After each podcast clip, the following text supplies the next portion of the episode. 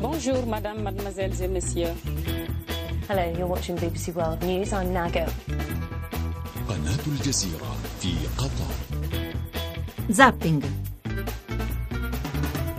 Rinuncia di Catricalà alla corsa per la consulta e ritorno di Massimiliano Latorre, la tassazione sul lavoro e il Jobs Act con le ferie cedibili ai colleghi, la sanità, l'orsa Danitza, molti anche questa sera gli argomenti che affronteremo con voi. Chi frequenta le nostre pagine Facebook e Twitter del resto già lo sapeva già. Buonasera a tutti da Ruggero Poi. Primo ospite è già in pista, è un esperto di diritto internazionale col quale cercheremo di delineare gli scenari che si aprono ora sulla vicenda dei Marò. Prima però i titoli dei TG e prima ancora il numero di cellulare al quale prenotare con un sms il vostro intervento. 335 699 2949. Scrivete ok e scrivete l'argomento nell'ordine Marò. Lavoro, articolo 18, Catricalà, Forza Italia, PD, Danizza e Sanità. Cominciamo con i TG3. Cresce lo scontro in Forza Italia. Catricalà ritira la candidatura per la consulta. Fitto contro la senatrice Rossi. Che titoli ha per dare patenti di legittimità? Eurogruppo, priorità ridurre le tasse sul lavoro. Padoan, rispetteremo i vincoli. Frena la produzione industriale, allarme e deflazione nelle grandi città. Renzi, spending review sulla sanità non vuol dire tagli, ma le regioni spendano bene. Sull'Europa vota risposta con il commissario all'economia Katainen. Sì delle autorità indiane alla richiesta di rientro per il Marò Massimiliano Latorre, quattro mesi in Italia per curarsi dall'ischemia cerebrale. Pistorius condannato per omicidio colposo per l'uccisione della fidanzata. Il giudice ha scartato la premeditazione, rischia da 5 a 15 anni. Chiedono pace i genitori di Davide al funerale del ragazzo ucciso a Napoli da un carabiniere. La sorella non mi arrenderò finché non sarà fatta giustizia. Siamo ora a Sky TG24. Draghi parla all'Eurogruppo, servono riforme ambiziose, dice Renzi incalza nessuna lezione da Bruxelles. Il duello sulla spending review nella sanità, nessuna scure, spiega il Premier che poi attacca le regioni spendano meglio.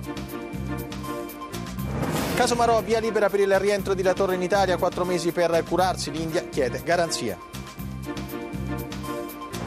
Oscar Pistorius condannato per l'omicidio colposo rischia fino a 15 anni di carcere per la morte della fidanzata. La crisi in Ucraina, la via da oggi le sanzioni europee contro Mosca e il Cremlino minaccia repliche appropriate. Dolore e lacrime a Napoli per i funerali del ragazzo ucciso da un carabiniere. I parenti tornano a chiedere giustizia. Polemiche per la morte dell'orsa Danica in Trentino uccisa da una dose eccessiva di narcotico, inchiesta della forestale. Dopo le piogge torrenziali da nord a sud nel fine settimana torna il sereno e risalgono le Ed temperature. ora da Londra siamo alla BBC. I'm Geeta Gurumuthy. You're watching Impact. Paralympic athlete Oscar Pistorius is found guilty of culpable homicide for killing his girlfriend Reva Steenkamp. Mr. Pistorius has now had his bail extended and he'll walk free until his sentence is handed down in a month's time. A fallen idol, we'll look back at the career of the man who paved the way for disabled athletes all over the world. Plus, the army in Pakistan have arrested the gunmen they say tried to kill the schoolgirl Malala Yousafzai two years ago.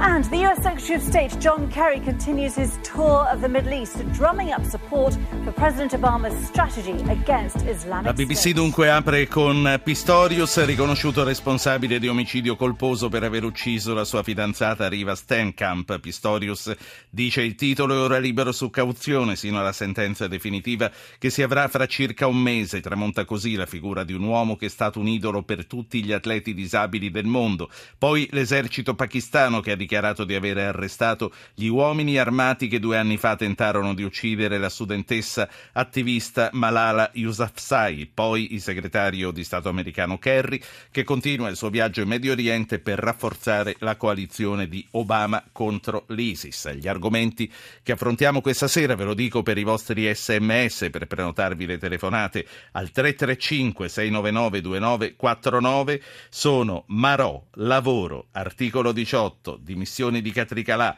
divisioni in Forza Italia, divisioni nel PD, Orsa Danizza e Sanità. L'India, dunque, lo sapete, lo sapete, lo sappiamo da questa mattina, l'India dice sì al rientro del fuciliere di Marina Nicola Latorre per la convalescenza stimata in quattro mesi, poi dovrà tornare. Dopo il parere favorevole del premier indiano nei giorni scorsi, oggi la luce verde è arrivata anche dalla Corte Suprema. Soddisfazione a Roma dove ora si cerca una soluzione definitiva per entrambi i militari arrestati nel febbraio del 2012, i pugliesi attendono il ritorno del loro Marò. Natalino Ronzitti, professore emerito di diritto internazionale alla LUIS. Buonasera, professore. Buonasera. Professor Ronzitti, quali scenari si prefigurano ora?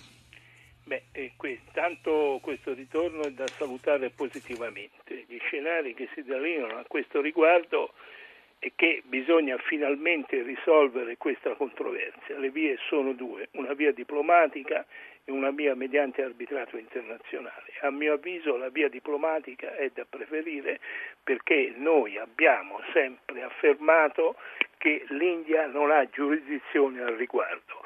Certo è che dopo questa vicenda il fatto di aver riconosciuto e garantito il ritorno del Marò dopo i quattro mesi di convalescenza implicitamente comporta un riconoscimento della giurisdizione indiana e questo indebolirebbe le ragioni dell'Italia di fronte ad un arbitrato internazionale, il quale poi non è che duri un mese, due mesi, l'esperienza dimostra che questi arbitrati durano in genere due, tre e anche quattro anni.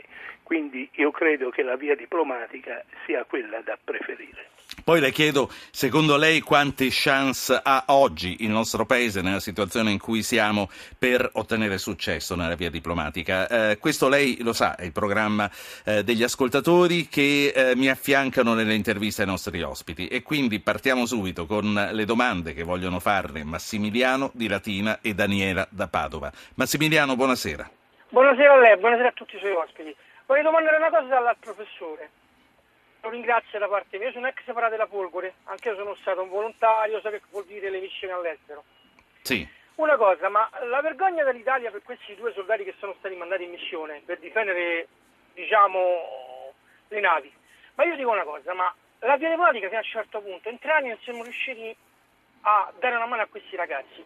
Ma perché cominciamo a mandare in espulsione tutti questi stranieri, indiani, cominciare un attimino a fare sanzioni contro l'India?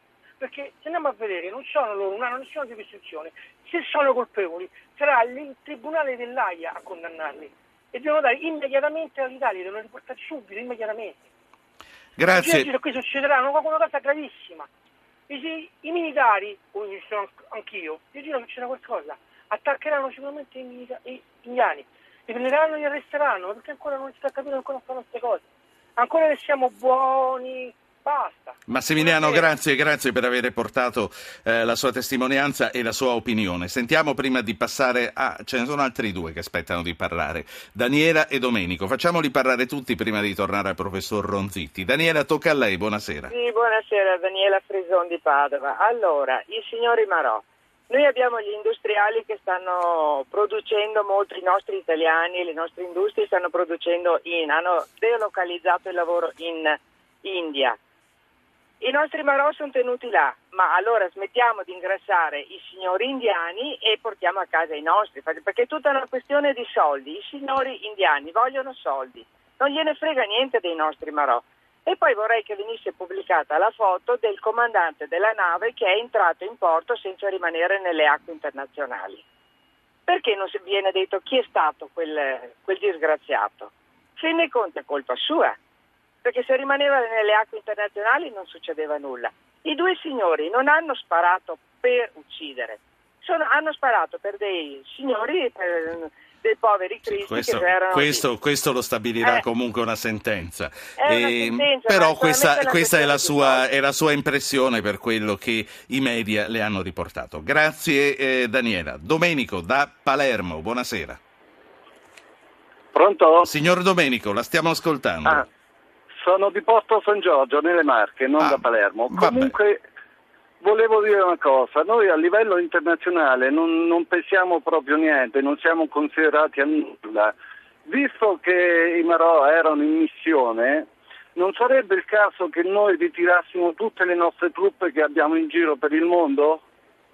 Buonasera, grazie. Buonasera, eh, grazie a lei. Professore, quindi eh, calibrate ognuno secondo la propria sensibilità, ma tutti parlano di ritorsioni. Il primo ascoltatore che dice rimandiamo a casa tutti gli indiani e facciamo delle sanzioni. La signora Daniela che dice smettiamo di fare lavorare gli indiani con le nostre delocalizzazioni e l'ultimo signor Domenico dalla provincia di Fermo che eh, dice appunto ritiriamoci da tutte le missioni. Sono strade percorribili queste? Beh, io credo che bisogna, io capisco che questo episodio e questa lunga detenzione dei Marò e il fatto che siano ancora in India abbia sollecitato l'animo di molte persone, ma la via, io credo, delle sanzioni internazionali non mi sembra una via percorribile perché poi per quanto riguarda le sanzioni internazionali, qualora le prendessimo saremmo soli, no? non è che l'Unione Europea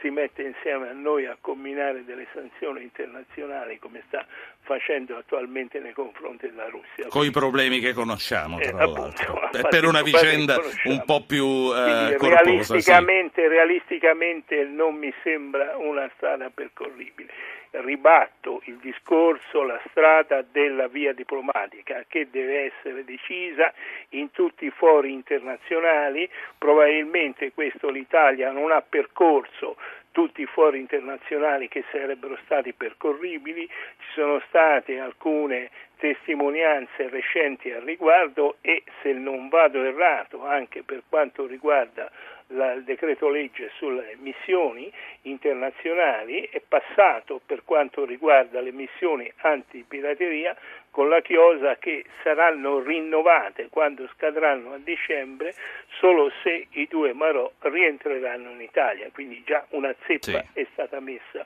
a questo riguardo. Ma ripeto, l'unica strada, a mio avviso, da percorrere a questo riguardo è la strada della diplomazia. Lasciamo perdere l'arbitrato internazionale.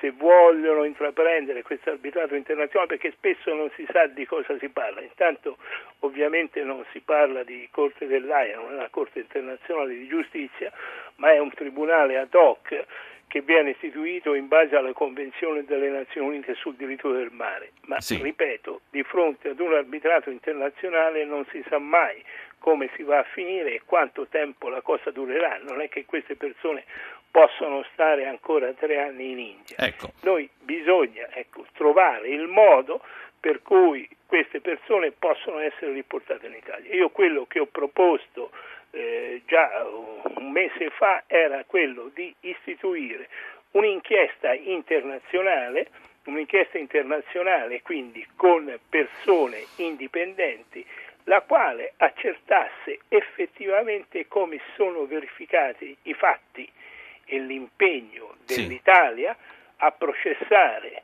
i due Marò, perché solo noi abbiamo giurisdizione, qualora effettivamente i fatti si sono svolti secondo quello che dicono gli indiani. Ecco, Professore, questo... un'ultima cosa Beh. e poi passo al prossimo argomento, passo a parlare di lavoro. Non dico cosa succederebbe se non glielo mandassimo più indietro, uno perché loro hanno l'ambasciatore e già l'altra volta gli avevano ritirato il passaporto, poi hanno anche l'altro Marò, ma che cosa succederebbe se una volta sbarcato in Italia eh, Massimiliano La Torre fosse arrestato eh, dalla magistratura, da una procura che dice questo lo processiamo noi. A questo punto il governo eh, dice è la magistratura che sta facendo il suo sì, lavoro, eh, organismo indipendente. Bisogna tener conto che è stato firmato un impegno scritto che è diciamo, o una promessa o un accordo internazionale che, con cui il governo italiano si è impegnato a far ritornare il Marò in India. Allora, in questo caso, qualora si verificasse un'ipotesi del genere,